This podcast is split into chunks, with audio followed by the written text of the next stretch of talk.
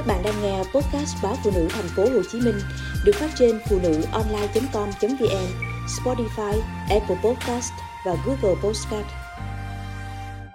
Ung thư ở người trẻ gia tăng. Trong khi số ca tử vong do ung thư đang giảm trên khắp thế giới, số người dưới 50 tuổi được chẩn đoán mắc bệnh ung thư, đặc biệt là ung thư đại trực tràng, lại gia tăng lên đáng kể theo kết quả một nghiên cứu lớn, vừa được công bố gần đây của các nhà khoa học từ Đại học Chiết Giang, Trung Quốc và Đại học Harvard, Mỹ.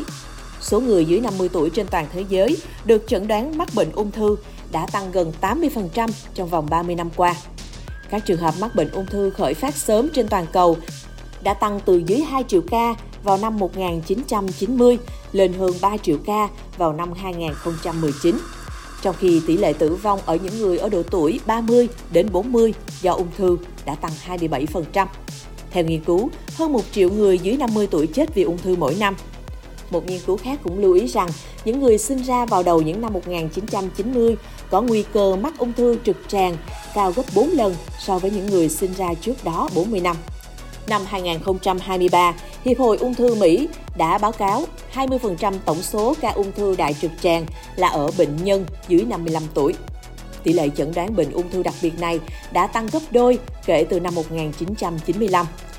Một báo cáo vào đầu năm 2024 của Hiệp hội Ung thư Mỹ cho thấy ung thư đại trực tràng hiện là nguyên nhân gây tử vong hàng đầu ở nam giới dưới 50 tuổi và là nguyên nhân thứ hai ở phụ nữ cùng độ tuổi ung thư vú là nguyên nhân hàng đầu gây tử vong ở phụ nữ. 20 năm trước, tử vong do ung thư đại trực tràng đang xếp thứ tư. Theo các nhà khoa học, tỷ lệ mắc nhiều loại bệnh ung thư khác nhau ở những người dưới 50 tuổi ngày càng tăng, không chỉ giới hạn ở Mỹ. Các yếu tố như chế độ ăn uống, lối sống, cân nặng, sự tiếp xúc với môi trường ô nhiễm cũng được xem là nguyên nhân. Ngoài ra, một cuộc sống ít vận động và dán mắt vào các thiết bị kỹ thuật số cũng sẽ tạo nguy cơ Bên cạnh đó, thức ăn chế biến sẵn có liên quan đến nguy cơ mắc bệnh ung thư tổng thể.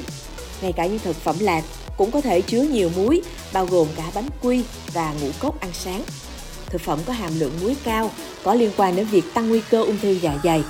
Các bác sĩ khác tin rằng mối liên hệ với ung thư có thể là béo phì hay việc tiêu thụ quá nhiều đường. Béo phì là sự tích tụ quá mức các tế bào mỡ có thể làm hỏng DNA và khiến tế bào biến đổi, dẫn đến nguy cơ mắc ít nhất 13 loại ung thư, bao gồm ung thư vú, gan và ruột kết. Theo các bác sĩ, dù ung thư đại trực tràng đang gia tăng ở những người dưới 50 tuổi, nhưng vấn đề vẫn chưa được chú trọng đúng mức. Mọi người nên lưu ý đến tiền sử gia đình vì nhiều bệnh ung thư có liên quan đến di truyền và nên chú ý đến bất cứ thay đổi nào trong cơ thể hoặc nhu động ruột của mình.